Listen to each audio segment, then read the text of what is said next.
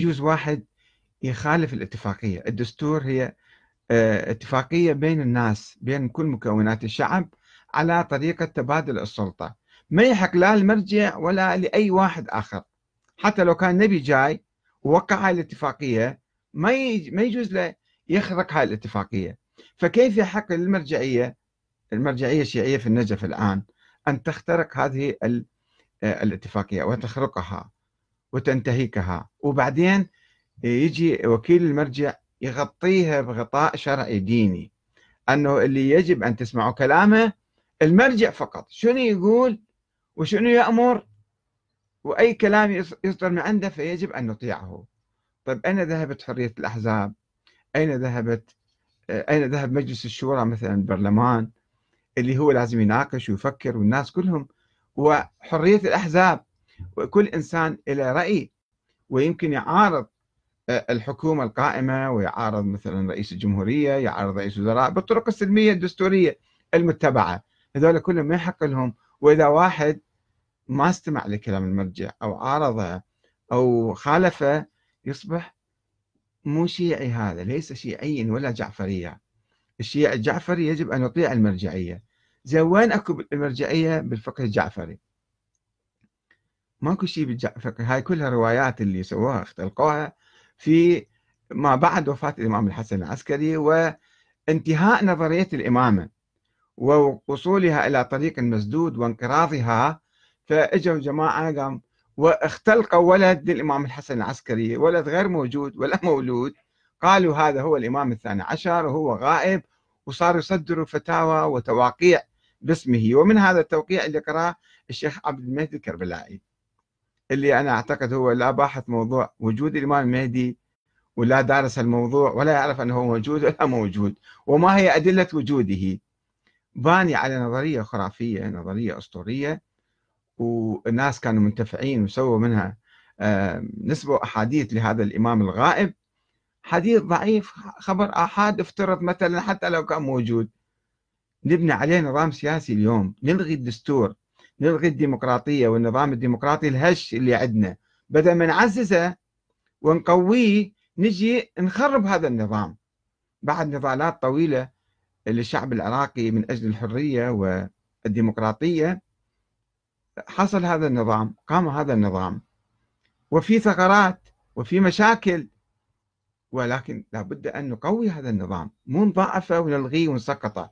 بكرة المرجعية قالت كما تحدثنا يوم أمس أيضا أنه أنا المرجع أنا الحاكم آه، الشرعي. طيب على أي أساس أنت حاكم شرعي؟ من وضعك حاكم شرعي؟ الشعب العراقي كله ما منتخبك فريق من الشعب العراقي يتبعك. أنت كرئيس حزب مثلا يحق للناس أن يتبعوك هم أحرار. ولكن لا يحق لك أن تفرض سلطتك وسيطرتك على بقية المواطنين. من مختلف المذاهب والأديان حتى الشيعة. ما لك حق تفرض نفسك عليهم. بعدين أنت كيف إجيت؟ من وين إجيت؟ كيف صرت مرجع أعلى؟ منو سواك؟ منو دعمك؟ منو انتخبك؟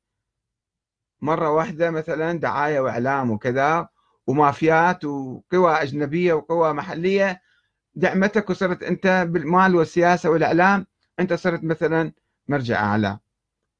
مرجع أعلى نفسك أنت ما لك سلطة على الناس. ما لك ولاية. وبعدين أنت تعتقد ولا ما تعتقد بمسألة الولاية العامة؟ بولاية الفقيه. هل تعتقد بولاية الفقيه؟ ما هو رأيك؟ أين كتب ذلك؟ ما هو دليلك عليها؟ ثم ولاية الفقيه حتى في إيران هي ضمن الدستور الإيراني مو فوق الدستور الإيراني. الولي الفقيه ما يصبح ولي فقيه إلا بعد أن ينتخبه عامة الشعب أكثرية الشعب الإيراني مثلا. فأكثرية الشعب العراقي من تخبيك ما من تخبيك. فشلون صرت أنت تجي تلغي النظام اللي غالبية الشعب العراقي أقره؟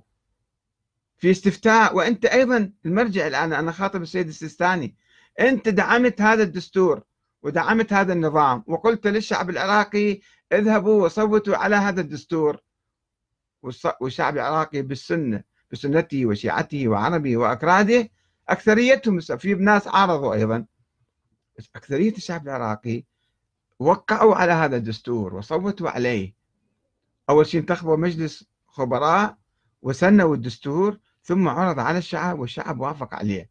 فيجب أن تحترم السيستاني والمرجعية الدينية كله يجب أن تحترم هذا الدستور ولا يجوز لها حرام شرعا أن تخالف هذا الدستور.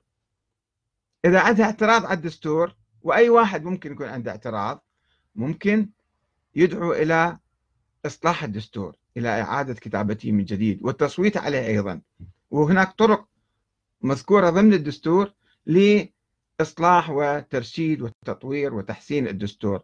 أما نجي واحد بالليل نام مثلا الصبح قاعد قال أنا شفت طيف أنا نائب الإمام.